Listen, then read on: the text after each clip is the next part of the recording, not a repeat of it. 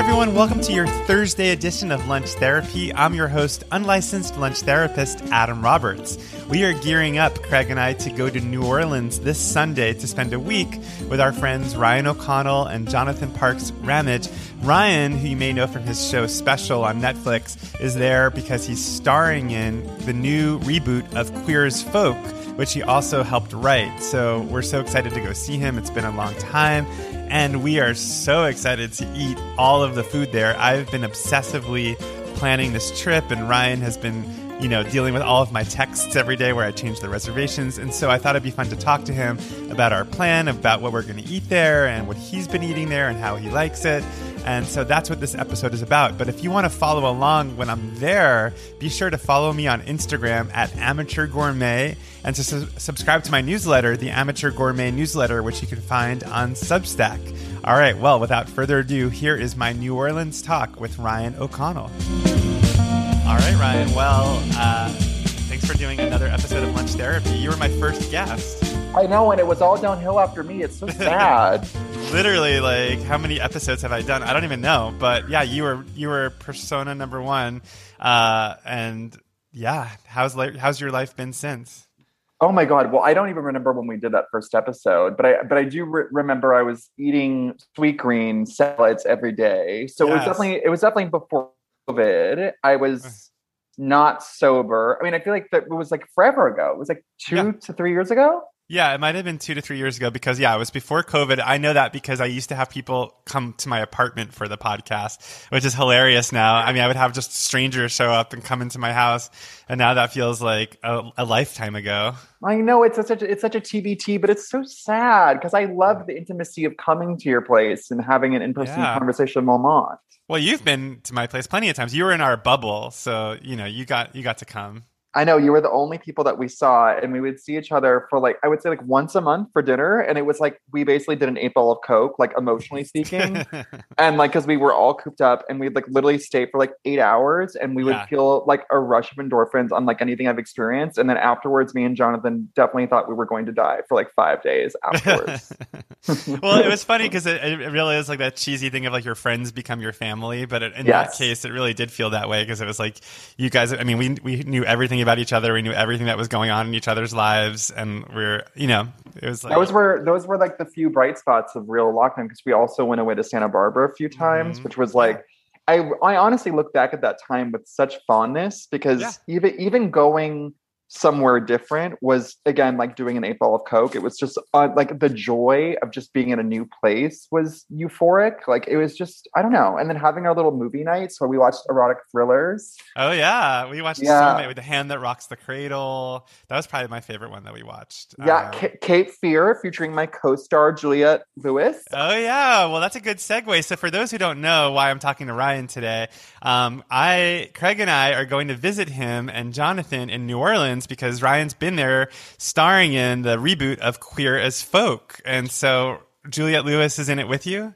Yeah, we I actually have not met her yet, but we shoot our first scene together next Wednesday. So or Monday. Actually, it's Monday. We shoot on Monday together for the first and time. And Kim Cattrall plays your mom. We should also say.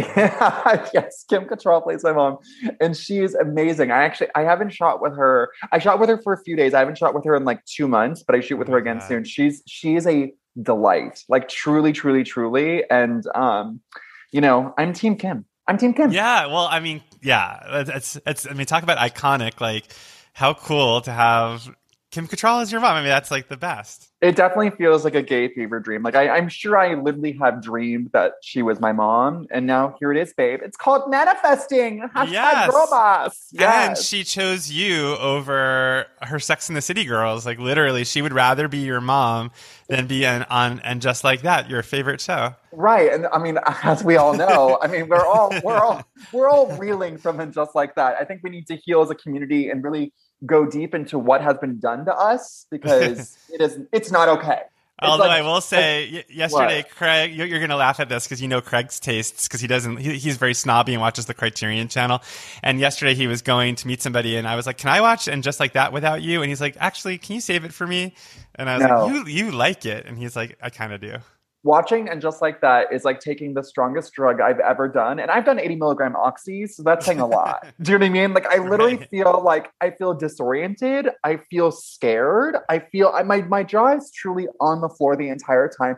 I've truly never seen anything like it, and that's a good thing dot dot dot. Like well, I, it feels like all the things I loved about Sex in the City. It's like everything has become really sad. Like it's just kind of like, oh, that's what happened to Steve, and like, oh, that's that's what happened to you know even Sarah Jessica Parker's character is just like, oh, now she's back. But Adam, you like it, which is do, fucked up. It's like fucked it. up because like okay, like I understand that you're just like you're operating from a place of like I just want to see the girls again. I just want to see how they're doing. But like, can you say like as a critical person, as like a writer, can you be like this is actually well done or no? there are moments, and Craig Craig actually said he thought the last episode had some really good moments. I think there are good moments. I actually really liked when Sarah Jessica Parker and that guy threw up outside of the restaurant. I thought that was you funny. liked that. I thought yeah. it was bizarre. Again, no, another another confounding choice. Yeah, another confounding bizarro choice. Another bizarre. But I could choice. totally see that happening, like like being so nervous to go on a date and then just like drinking so much and eating. I've had that happen where like you you know the story like where like I ate like so much food on like the New Year's Eve that I just like puked it all up. Oh um, right, ate yeah. so much food. We're using in quotes. Yeah, yeah, but, food. Uh, that's the that's the reason drinking. why you vomited. But yeah, I but, I, but I just I related to that feeling of like oh my god, like overdoing it, and then just how gross that was, but also surprising. I thought that was great. Uh, yes, I think you can definitely call the show surprising. How do you feel about uh, Che Diaz? Terrible that's terrible like that yeah. whole it's punishing because it's like it's like basically i basically i feel like they got the memo they wanted to be woke and like they wanted the show to be with the times and they went so overboard and just overcorrected in such an extreme way that it's it's kind of circled back and become almost more offensive than it was before i absolutely agree it's it's so cringe and it's so overcorrection palace and it's just yeah. like I, I, think I didn't realize how much the original Sex and the City meant to me until I watched yeah. it just like that because I felt such a deep rooted betrayal over what they've done to these characters. Because mm-hmm. also, I feel like they're writing from a place of absolute hatred and disdain for all of them, which is mm-hmm. such a weird, bizarre choice. Like Miranda, like I always, I always say, my best qualities are Miranda. My worst qualities are a Carrie. So I'm a hybrid. Like there's okay. a, there's a bit a little bit of Carrie that lives inside of me, and you have a Samantha I, in you too. I think a little bit. Uh, like only when I post new friends, but yeah. yeah. Yeah, yeah, yeah. So I'm a, I'm a yes, maybe yes. Sometimes, sometimes the Samantha jumps out, but like, but what they've done to Miranda, they've done her so dirty, and it's almost like they made her into a different character to service the story. Mm-hmm. Because, like, like need we forget like miranda is with it like she is. And it's just i don't know it just it feels like each character experiences one humiliation after another. And again it feels like there's such hatred for them. It's so bizarre. I, well there's sort of like there's the stand-ins i think for like the idea of like white wealthy women being out of touch and right. so like all all three of them, I guess, have had like moments now where like they get humiliated or say something inappropriate or like go to a dinner party where they're right. only white eh. people, and it's like, but it's not fun to watch. It's just cringe, and I don't like that part of it at all. But I understand that that aspect of it doesn't really bother me that much because it is true i mean i'm sure like but like but the way that they also answer to the question of diversity or whatever yes. like is so problematic too yeah. because well, it's, it's, like tokenization they, it's basically. tokenization totally yeah. and then it's like and then it's like i can see them like trying to like wear a bulletproof vest against the critics where it's like they'll you'll see you know one of their new friends have their own storyline but it feels yeah. totally incongruous to the story that they're telling. It's just sort of like well we want to make sure that we show their inner lives and they're just not there to give them advice. And you're like okay yeah. that's great. Like duh you should do that. But like you're shoehorning something in that doesn't quite fit and it just it just feels the whole thing just feels way more problematic. It's just uh, it's just odd. Every choice is just odd and confounding well, it feels like running into like your old like ex boyfriend or something after like twenty years, and you see them, and it just it's like all your fantasies and memories like like go collapse onto the floor when you just see what they're really like, and that, that's sort of what it feels like. It's like something I really loved from the past, and now it's like you're seeing these people again, and you're just like, oh, this is not what I thought it was. Yeah, it's also just like every small detail, even like like the the you know the line reading of "Hey, it's Che Diaz." like no one told them to go again. Yeah, they, they were like, they were like, okay, that's it's a wrap. Like, well, that that line reading will do. Like, like what is going on? or like, or like, you know, like fucking uh Carrie's new apartment, which I called Sex in the Sim City because literally like it was like she was in sort of Westworld. And then I, yeah. I found out that like they actually did do a green screen. And I'm just like, again, like, why is every choice so goddamn bizarre? Because the original is so well done. I mean, obviously there were a few things that didn't hold up, et cetera, et cetera. But like as a whole, it really gelled and like they really pulled some great things off. Well, not know? to toot your mom's horn or your TV mom's horn, but I feel like she was the lifeblood of the original Sex in the City in terms of just like keeping it buoyant, keeping it fun, not letting it take itself too seriously. Yeah. And and then she had some of the best episodes, like where where, where it did get serious for her character, but but still like it always kind of came back to like the funny punchline or you know the zinger yeah absolutely. Yeah she's she was a really necessary part of the show and i also the way that they were handling her yeah. absence is so like the idea that like she would send a text if big died and not yeah. fly to to you know i obviously i knew they couldn't get her but like the idea that they're just like having her still hang around like this ghost is so odd as well. Again another odd choice well, Ryan, we are we are clearly uh, going off the rails here. Sorry, I mean honestly, honestly, I could TED talk on yeah everything that's wrong about. No, I like, love talking to you about. it. I'm sure people like who are listening to this are probably like also watching the show and happy to hear our perspective. But a reason I'm talking to you today is because by the time this airs, I'll be coming to New Orleans mm-hmm. like in a couple of days, and you've been there for like a couple months now, and so yeah, I wanted to talk to you about like the food there and what we're going to eat and what you've been eating and and and what is it what you love, what you don't love, and all of that. So, how's it been? Well, the food is incredible. The rumors are true, obviously. I mean, I, yeah. I went to New Orleans for the first time when I was 26, and I felt so deeply in love with it. There really mm-hmm. is, it's very cliche to say, but there really is no place like it. Um, and I remember I loved it so much that I actually brought my dad there two years later because he's a huge foodie bitch and I mm-hmm. knew he mm-hmm. would love it. Um, here's the deal living here is a lot different than visiting in terms of like, you can't eat the way that you eat on vacation here. Like the center no. will, yeah, the center will not hold by Joe like, it, like, like it's just not sustainable. And also, like, you do get tired of it. The the yeah. richness, the heaviness. Like, you just can't eat it every single day.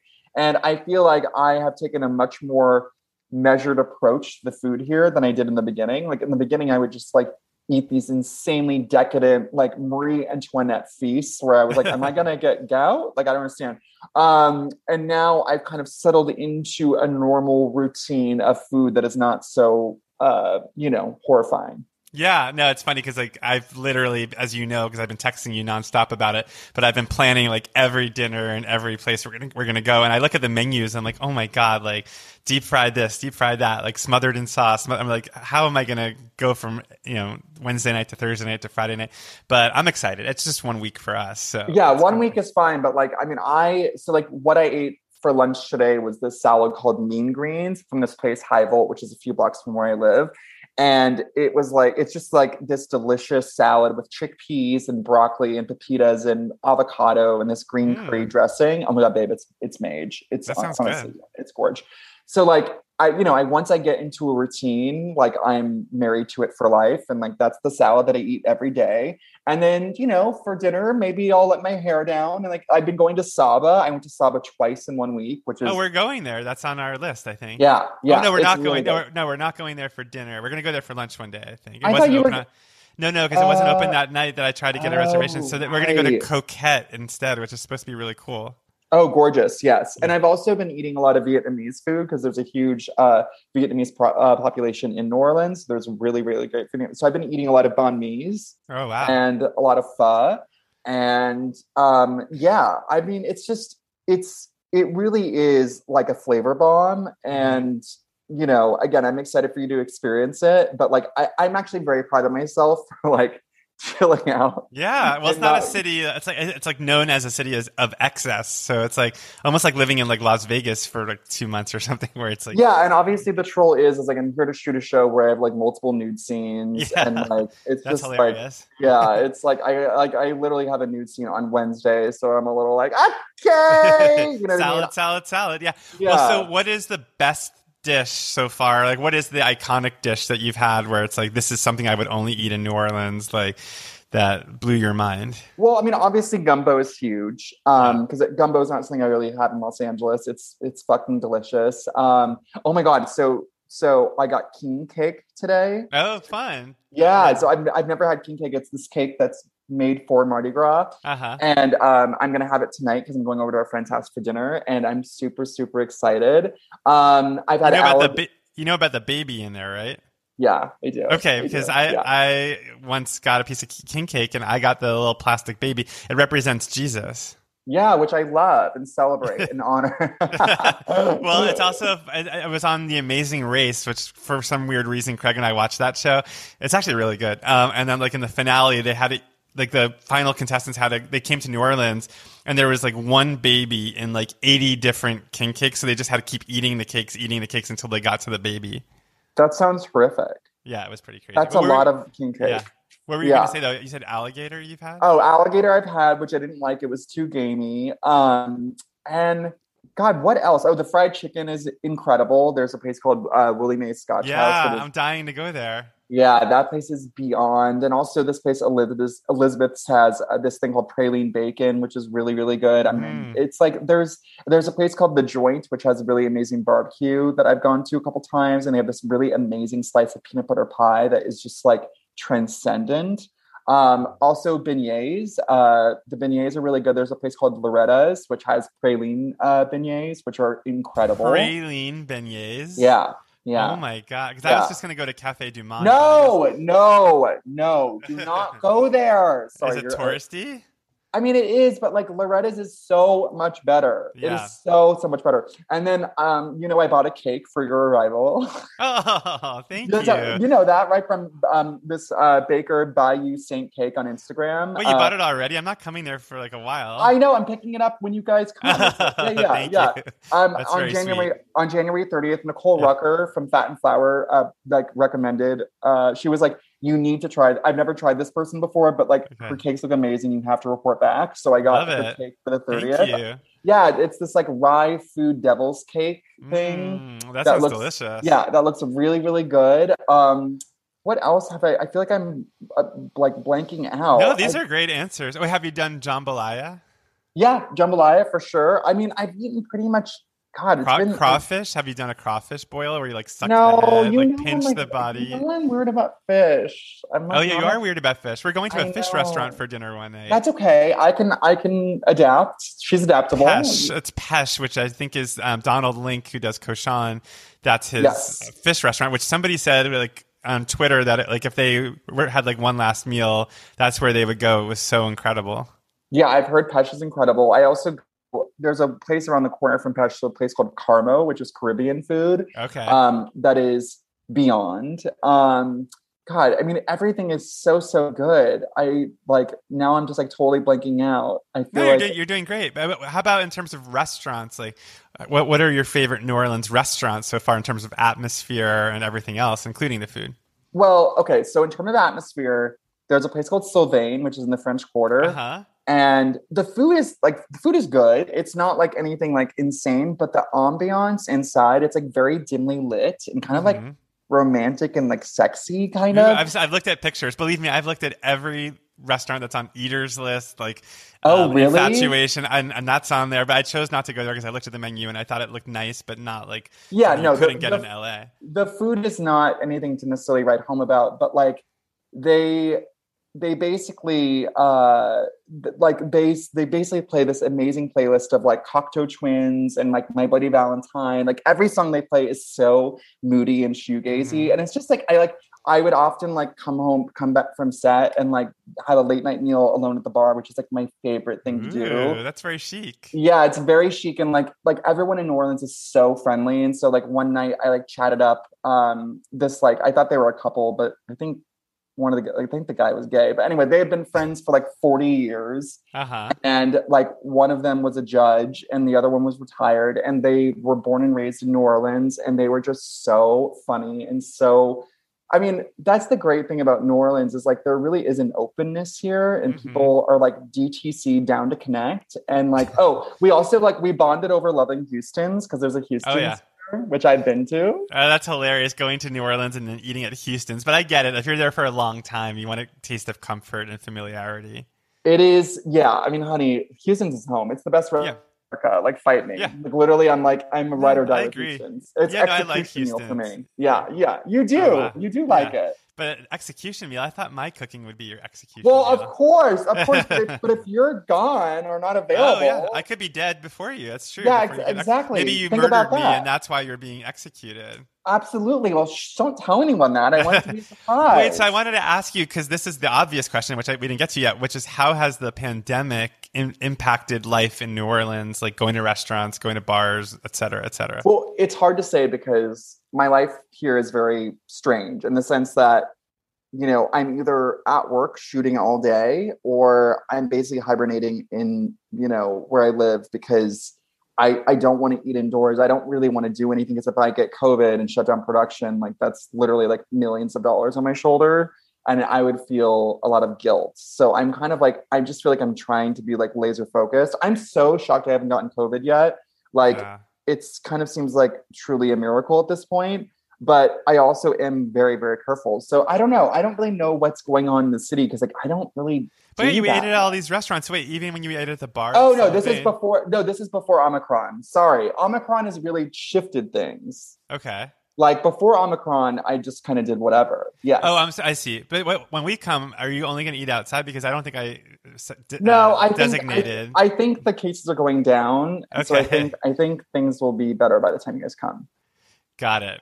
Because Yeah. Craig was like, I hope Ryan doesn't put shackles on us and make us like. no no no you guys honey you guys can go on whatever journey you want if the I cases know. are yeah yeah no you go on your own journey no matter I know, what I know, but I'm like you. I'm like happy to just stay inside and like be safe and you know wear a mask. Oh no no, but I the, I check the cases every day. They are Yeah. going down. I mean, they're still high, but I really think by the time you get here, they will have leveled out. Um, Yeah. but bef- before that, though, like it did feel like the city was coming back. I don't know. I feel like my concept of like what is back and what's not like is so convoluted at this point because I feel like I don't have any concept of life before the can- pandemic at this point. Right, and Because- you came to New Orleans this time with everything in full effect. Like, but I'm curious with like Mardi Gras and everything. Is that all happening? Like, are people going to be like crowded onto the streets and throwing Uh, uh, yes. beads and things? Yes, apparently it's very lit. I'm gonna try to go home that week because we're shutting down production because we can't shoot during Mardi Gras. Um, so I'm gonna probably miss it, but apparently it's very lit.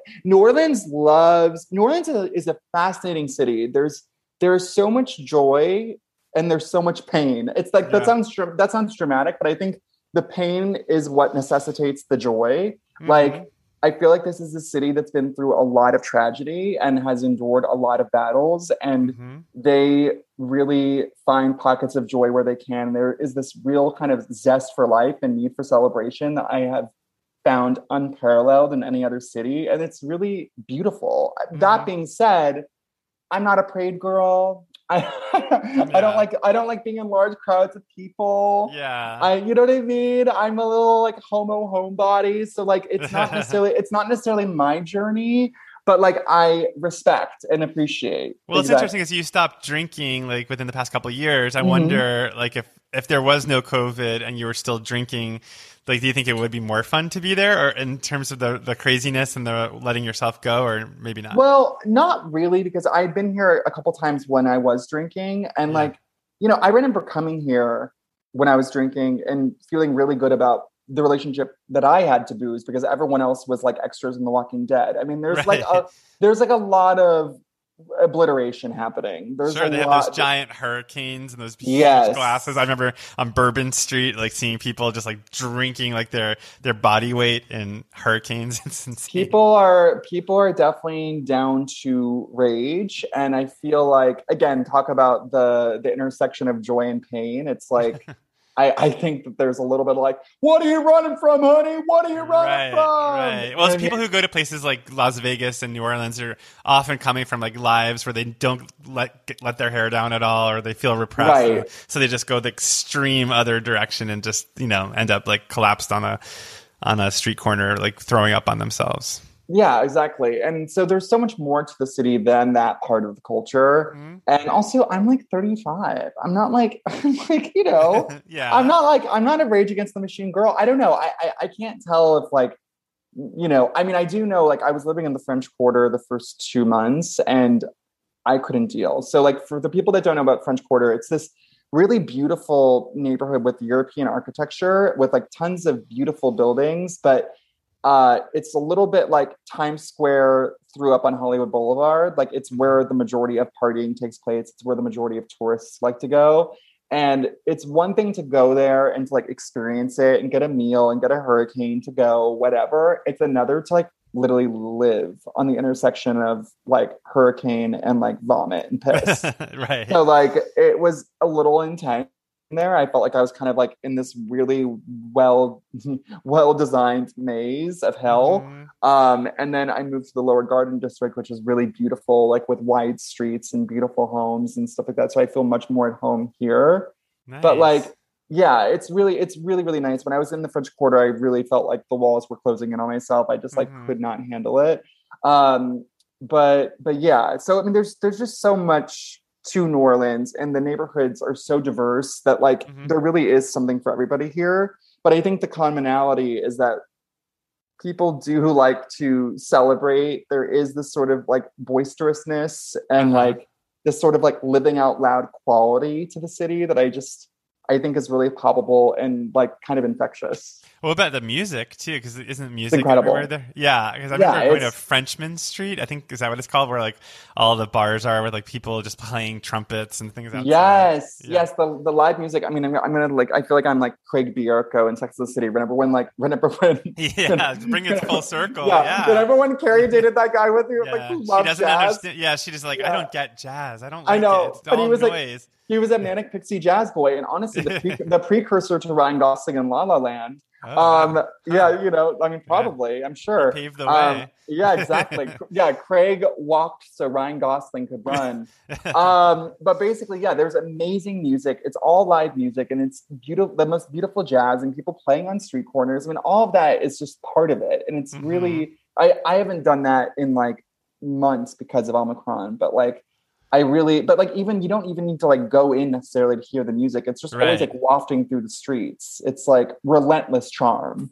Okay, let's walk through um, our restaurant list because okay. people who people who are listening to this at this point, like maybe they're planning their own trip to New Orleans, and so we we like you know we consulted with one another. So the first night when we get there, there's a chance we might go to Gris. Is that how you say that? Gris Gris? Yeah, Gris. I think so. I think it's Gris. Yeah, it's Gris, a couple blocks from our hotel and I've had brunch there, and it's delicious. I, I, didn't, I, didn't, make a reservation, but maybe I will, just so we have it.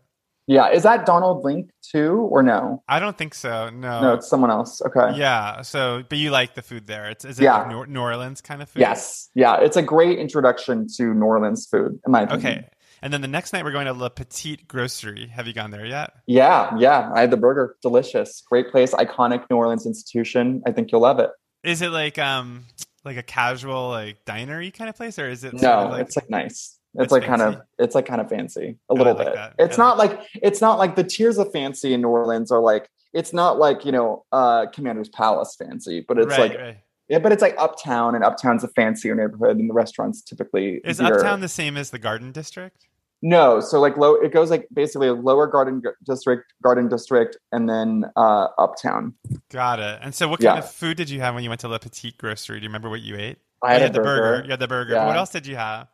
Um, I had a salad, and yeah, it was it was a really burger good. and a salad. You just tried to turn it into Houston's, is what you did. I know. I'm sorry. I'm sorry. It was really good though. I can't remember it though because it was like you had the spinach first... artichoke dip and uh, yeah, yeah, totally totally totally. Yeah. this is when i reveal that i've actually only been eating at houston's the entirety of my experience here.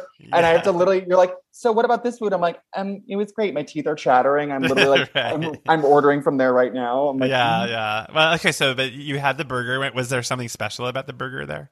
Um no. Well by the way I, I know. Wait. By the way, I feel like you asked me about like like and like I liked it. It wasn't necessarily like a meal that I was like super blown away by, but maybe, oh, that's, okay. but maybe that's why I just maybe that's what I ordered. I mean, burgers can only burgers are great, but I feel like burgers can only like they're not superstars. Yeah, they're, you can't like, judge a restaurant by its burger alone. I don't think. Yeah, you can't. You can't. Okay. And I, I think it's shocking, honestly, that you took out. I mean, call out culture on your own podcast. I think it's shocking that you took out Saba and Shaya. Like that, like like to not have one or the other on your list is honestly like you need some accountability. Like you, you need to. Well, like, here's my reasoning. I talked to Bill Addison, who's the food critic for the LA Times. Okay. And he he dissuaded us from going to Shaya. He was like, Shaya doesn't own Shaya anymore, so Shaya isn't affiliated with Shaya because there was a huge scandal because John Besh, the New Orleans chef, got. I read the article. You you get yeah yeah. So he got canceled, and so then like Shaya just dissociated.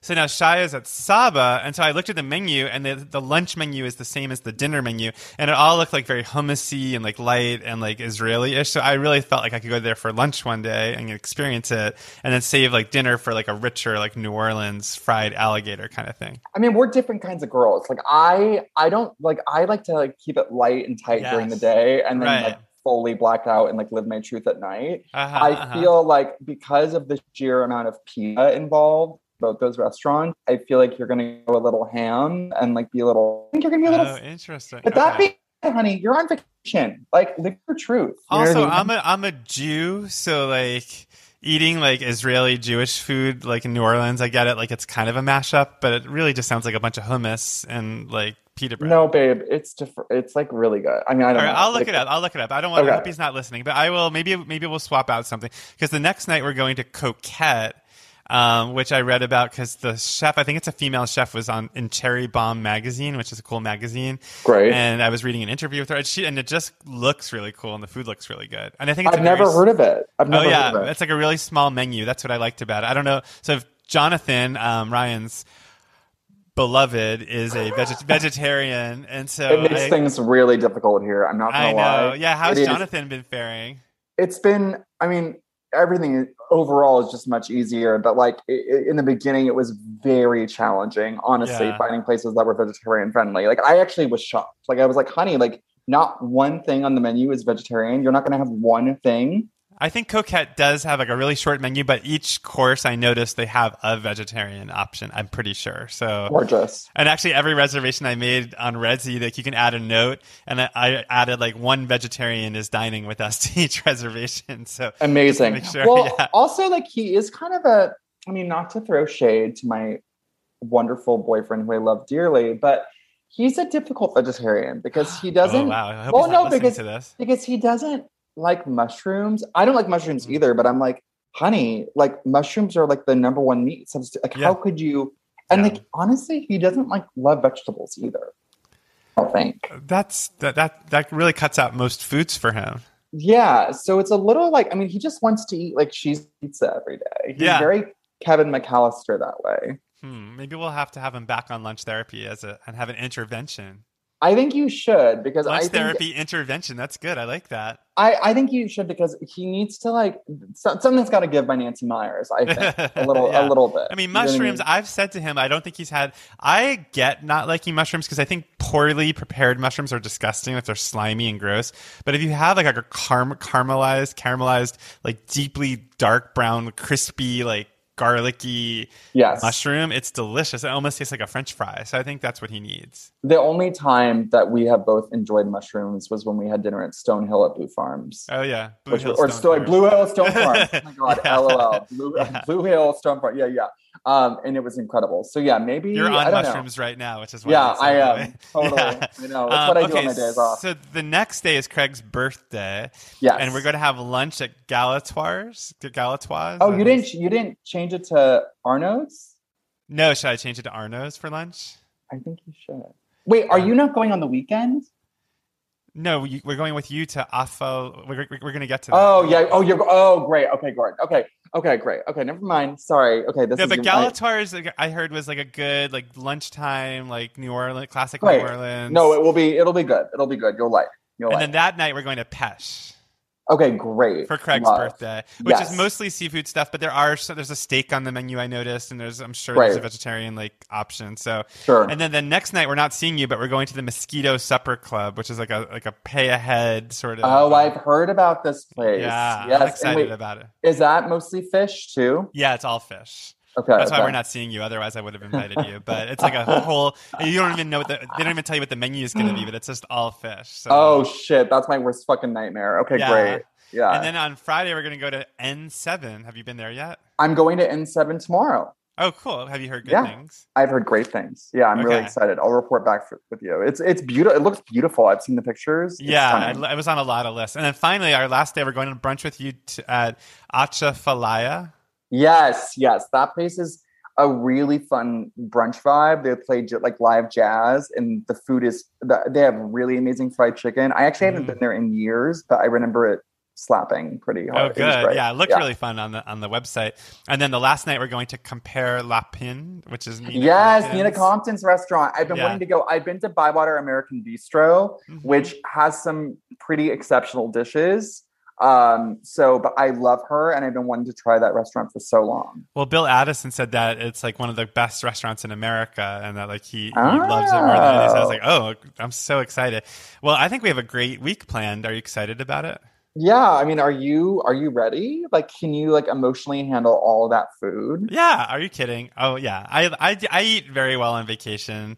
I, I can make that. This is like what my family does. Like when I go home to visit my family in Florida, like we go out to lunch, out to dinner, out to lunch, out to dinner. It's like everything's a celebration. Everything is like a cause for like toasting But are, and. but are you gonna sh- are you gonna shame spiral about it afterwards? Is it gonna is it gonna No. throw you off your access? No, I'm doing really well right now. I'm very balanced. Like I have Are You? Fitness. Yeah, I'm very Okay. balanced. Like I What's happening? I, I exercised on Monday and Tuesday and ate salads. Then yes, I, mean, I think on Tuesday and Wednesday, and then yesterday I went to have tacos at Mariscos Jaliscos, which Yeah, of um, course. was amazing with deep fried tacos. And then today I had Courage bagels for lunch. So like my new thing is exercise when I feel like exercising, eat what eat stuff when I feel like eating stuff, and like try to strike a balance, but don't go to extremes. That's good because historically, what you'll do is you'll have a little healthy routine, you'll Yeah. exercise, and then you'll have like two days of quote unquote bad eating. Yes. And then you'll be like, what the fuck is the point of anything? And then you'll throw it all away. So I'm well, you know glad. who helped me with that is your friend What? Deanie, Dr. Deanie. oh, did she really? Yeah, she came on a bonus episode of Lunch Therapy, and we talked all about that. And we talked about like the snowball rolling down the hill. Like once like you fit, fall off the horse, not to mix metaphors, but um, you basically it's like hard for me to get back on the horse, and that's my challenge is just getting back on the horse. So like I, I identified that as my issue, and then I realized, and she said you have to be really kind to yourself when you fall off the horse. It's like don't beat yourself up, just like Right. be kind to yourself and that really helped and now it's like okay and my goal is no longer i think i think the hardest part for me was like wanting concrete results like Yes. i want to shed a certain amount of weight i want to like have visible whatever like lines on my arms like which i think you have now Oh, thank you. yeah, yeah, yeah. but, uh, but I'm not doing nude scenes for anything. So I don't know. Once I let go of the, the need for concrete goals and just wanted to feel overall healthy and just be balanced, like I feel like it's been good.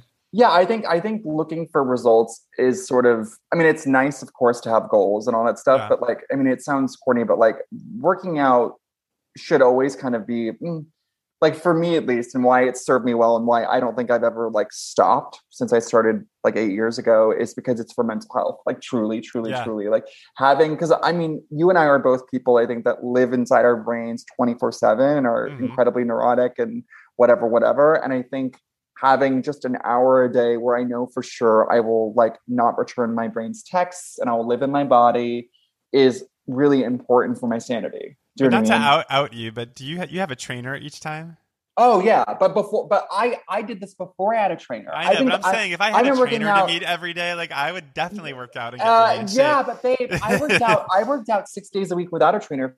Very long time. I'm I'm truly addicted to exercise, and like, Good. and just you know, my trainer is town this week, and I'm going to the gym every day without him. You know. Wow. Okay. Wow. you So- put me in my place. I All mean. I, I really am. I well, I truly am addicted to exercise. Like it's the one healthy addiction that I actually accrued, and like, um, I think it really is just about using it for that rather than Mhm. like I want to see because again, like if you don't immediately of course you're bound to get frustrated and say, "What's the point?" Right. Do you know what I mean?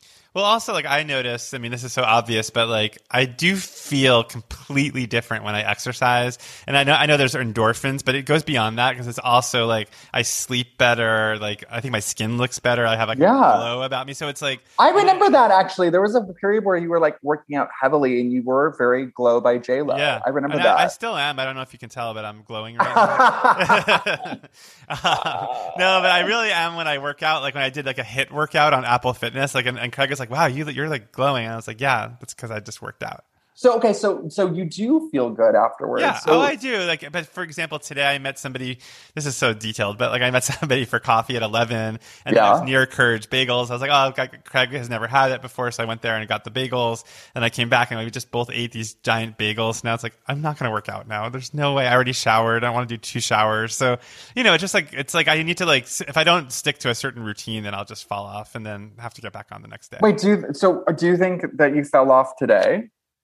Yeah, but I, am being kind to myself and saying it's okay, and maybe I'll hike tomorrow. See, I'm a I'm a Virgo taskmaster. I think being kind to yourself can be a little. well, there's, a, there's a there's a fine line between being kind to yourself and enabling yourself. There is there is there isn't is. That, isn't that true about everything in life, though? It's yeah, like, of course there is, yeah. and uh, well, that's why I think I mean, yes, of course, be kind to yourself. I mean, I'm also very self critical. So, like, yeah not the one to even talk to about. But like, I do think that this sort of like be kind to yourself. I don't know. It can it can veer into like almost complete justification for complacency. No, I think that's true. I think it's more about like on a specific day, if it doesn't work out, it's okay. I think if you look yes. at big, if you're looking at the big picture, yes. and it's like, oh, I haven't worked out in three months or exercised, like, but I'm going to be kind to myself. I think that's a little different. Yeah, of course. I'm proud of you. I feel like Thank this is like, this is a big turn, Adam. I love this. Well, also we're still in January, so talk to me in like March or April, and I'll be like playing video games again. No, you, you can't think that way. You this is going to be you're creating long-standing habits that will carry you through. Um, well, Ryan, I think we covered all our New Orleans ground. Is there anything else you wanted to talk about on lunch therapy today? Oh my god. Um, I think I'm good. I think oh wait, what about what about promo promoting your book? You have a book coming out. Oh God, yeah, I do. Um, I do have a book coming out, but not until May, May thirty first. So sure, it's, but it's, people should know about it. You have a book. Yeah, I wrote a book called Just by Looking at Him. It's very gay. It's very lol. Um, there's some food in it. oh, great. Okay, I didn't know that. By the way, like I told you, I didn't want to read it till it came out, but now I actually am jealous of everyone. Yeah, why don't it. you get a fucking galley? Just go over to the house and get yeah, one. Yeah, I want to. I, I, wanted to be like, I wanted to time it so that when I was reading it, I could like Instagram it and people could, could go get it and be like, it's all happening at once. I didn't want. Well, to... you can also just read it now and then Instagram it later. That's true. I will. You know I'm, I I'm, excited to read it. So all right, oh, I'm going to get a copy. Yeah. Good. Yeah, it's it was a really fun joyous process. I, I I'm I'm nervous to talk about it like when I have to do press for it because like it really was probably the easiest writing experience I've ever had. And I feel almost like Scarlet Letter vibes about yeah. that. This is um, one of the um, hardest things about being friends with Ryan is like he'll be like, "Oh, you know, I just uh, sold the TV show. Yeah, not a big deal." It's like, "Oh, great! I've been trying to do that for the past six years and never well, happened." I'm just, uh, you know, I'm a true workaholic. I don't yeah, have a no, but you make it look easy, but it's hard. Everything, you know, writing a novel as much as I think even getting into the mental space where it's easy to write the novel is hard. So it's like, well, I, I don't think I would have done it, and if we weren't in lockdown, I mean, I think I think I was feeling so powerless and out of out of control in quarantine mm-hmm. that I needed a place to put. I needed a place where I felt in control. And when you right. are writing a novel, which you know because you're also writing your own novel no, right I now. I set it aside. I put it aside. What? I what happened? oh my God, Adam, no. What happened? I don't know. I just felt like it um, wasn't working, and I, I, felt like I just needed to get some distance from it. So now okay. I'm like full force, like doing food stuff, doing my podcasting, my newsletter. I'm doing like as much food writing as I can do, and really leaning into that. And then I'm, when I'm ready to go back to the novel, I will. But I think I just got lost in it, so I, I think yeah, I some, some distance. Yeah, yeah, some distance is good, but don't abandon it because it seemed it, like sounded really, really good, and yeah, I think you shouldn't abandon. You I know, know I, mean? I know. I think I think I struggle with plot. I think I'm really good with characters. I'm really good with humor. I'm good with like yeah. general like storytelling, but in terms of like the big picture and plotting out a big story and having it all interconnect and all pay off in a big way, like that was a real struggle. And so this was my second draft actually, and it was just like I was like three quarters of the way through, and I was like, this is not working. Like this is not heading to like anything. Like the plot, like it was grinding to a halt, and I was like, it's the structure. I have to restructure this. I have to rethink like what the story is. And well, it's so funny because like I like I've been working in TV and film for for a long time now, and I, and I'm the medium is great, but I sometimes feel like I have to, it's like solving a math problem. Yes. Because it's so economical in terms of mm-hmm. storytelling that like one plus one needs to always equal two. And like every yes. line needs to count for something and be setting up something that you're going to pay off later. Mm-hmm. I actually, I actually found the novel to be this really amazing kind of exercise because it was like like of course there needs to be plot of course there needs to be story there needs to be like basic fundamentals of storytelling but i also think that there's just a general looseness to the novel that like mm-hmm. you know what i mean? Where like you can kind of take the long way which would is you like call it nice. um auto fiction what you wrote? Is that what it's called i don't think so because nothing happened nothing in the book happened to me. Like my i mean you know what i mean? Like i i mean there are aspects of it that were borrowed from my life but i think overall the story is not is totally fictional i think it's interesting because i think like my work is very personal in terms of like the emotional themes mm-hmm. like like like the inner monologue are, are usually thoughts that i've experienced myself mm-hmm. but the actual settings and circumstances under which it all unfolds are almost always totally fictional mm-hmm. but it is like a very personal book if that makes sense yeah i totally get that and i think you have this nice like nexus between your the your voice as a nonfiction humorist and writer, mm-hmm. and like when you write your essays and stuff, and then like your voice is like a TV creator, like with special, and then um, with your book. Um, so it's like it all kind of flows together. It's not like suddenly like you're writing like 2001 a space odyssey or like you're yeah no i mean I, I, I stick to the rivers and lakes that i'm used to i mean yeah. I, get, I think i think it's so funny i was talking to someone where i was like feeling a little insecure because i feel like i've been exploring kind of similar themes in in the stuff that I'm doing, like kind of over and over again. Which honestly, a lot of artists everyone do. does that. Oh, yeah, I oh know, oh I know. But it's like I kind of i'm like, am I going to ever do something that feels really out of my wheelhouse creatively? Like, I don't know. Or am I going to just keep writing really gay shit that has to do with disability? Like, I don't know. It's interesting. I feel like, like, Philip Roth is a good example. I mean, I don't know if he's still like acceptable anymore. I don't think he was canceled. His biographer was canceled. Oh, um, but like Philip Roth, like always wrote about being Jewish, and he always wrote about like his Jewish mother and stuff. But then like he wrote so many books that like sort of go off in such crazy directions, but they all sort of start with the same kind of you know, schlubby Jewish guy, or not even schlubby, but just like sort of like aging Jewish guy with all these like issues with his mom and like, but they all have different. I mean, one is about like a Holocaust coming to America. One is about like him having a copycat person in, in Israel pretending to be him, but they're, they're all still him. Right.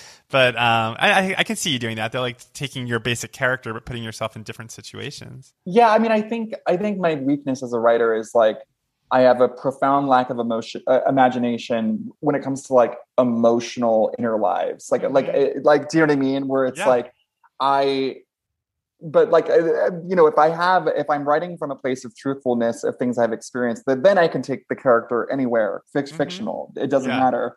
But I, I don't know, because I usually write as a way to figure things out that I'm mm-hmm. struggling with. I mean, I wrote my book because I, for a variety of reasons, but I needed to get sober. And I just knew that by writing about this character who was grappling with drinking mm-hmm. and writing down all these thoughts that I had been feeling, but was too ashamed to admit, I kind of knew it was like a witch casting a spell. Mm-hmm. And I knew that once I wrote it down, I couldn't unsee it. You know what I mean? So, like, there was definitely something that I just needed to release, you know, to the point where, like, yeah. one bought it, I would have been sad, of course, but it be done. Like it just it just needed to be exercised. You know what I mean? Do you think you needed the veil of fiction to be able to write it? Like could you yes. as autobiography? Yes. Oh no, because it's fictional. Because it really is fictional. Like truly, truly, truly. Right, like, but I guess I mean the part that was real that you were trying to write about. Like, would you have no, because, wanted? To, yeah, because it's like I feel like first of all, I feel like memoir is so like you're so beholden to the truth and in yes. such an annoying way. It's yeah. so annoying. You know what I mean? It's like you, unless you are David Sedaris or something where you just sort of exaggerate things a little right. bit. Yeah, exaggerating and taking liberties. But I don't like that. I've never right. done like in terms of my like my personal nonfiction writing. I always just say things as they happened. Mm-hmm. I know. I feel like people just embellish. You know, like sure. I remember, I remember like talking to a person who had written a, a, memoir and being like, "How did you remember all these conversations in such detail?" And they were like, "Honey, like they're embellished." And I was, was like, that guy on um, Oprah, right? Was that a memoir? A million James little pieces. Fry or Frey? Yeah. yeah. yeah. But yeah, well, that was just like a lie. Like he just like made things up, like sure, completely. Right. But it's like I, I feel like I'm much more interested in exploring like fictional worlds, but with a foundation of personal yeah, truth. That, that makes, sense. a lot of sense. No, I think a lot of fiction authors you know, that, I mean, not, not to keep going back to Philip Roth for some reason, but like everyone always wondered, like, is this, was this, because his books were also really sexual and really gross. It's like Portnoy's complaint, like the, he like masturbates into a liver, or, yes. or, and it's like people are like, is this real? Is it not? And he would never answer those questions. Like he would just sort of deflect and push it away, which I think is the the privilege of writing um, fiction is that you don't have to answer those questions. You can just make it whatever you want, and then nobody has to know what's real and what's not. Exactly. And no one will ever know. Yeah. Well, anyway, well, so when people buy this book, so it's coming out in May and it's called Just by Looking at Him. Yes. May 31st. You didn't want to call it and just like that? Oh, well, that's my name, babe. the book is actually about Che Diaz Che and what, Diaz. and what, yeah, and what, and, and what they, what they do when no one's looking. All right. All right, Ryan. Well, I will see you. I mean, when I air this, I'll be seeing you in a couple of days. So get ready. Get that cake ready. Well, All right. I'll see you soon. Good luck. Bye. Bye.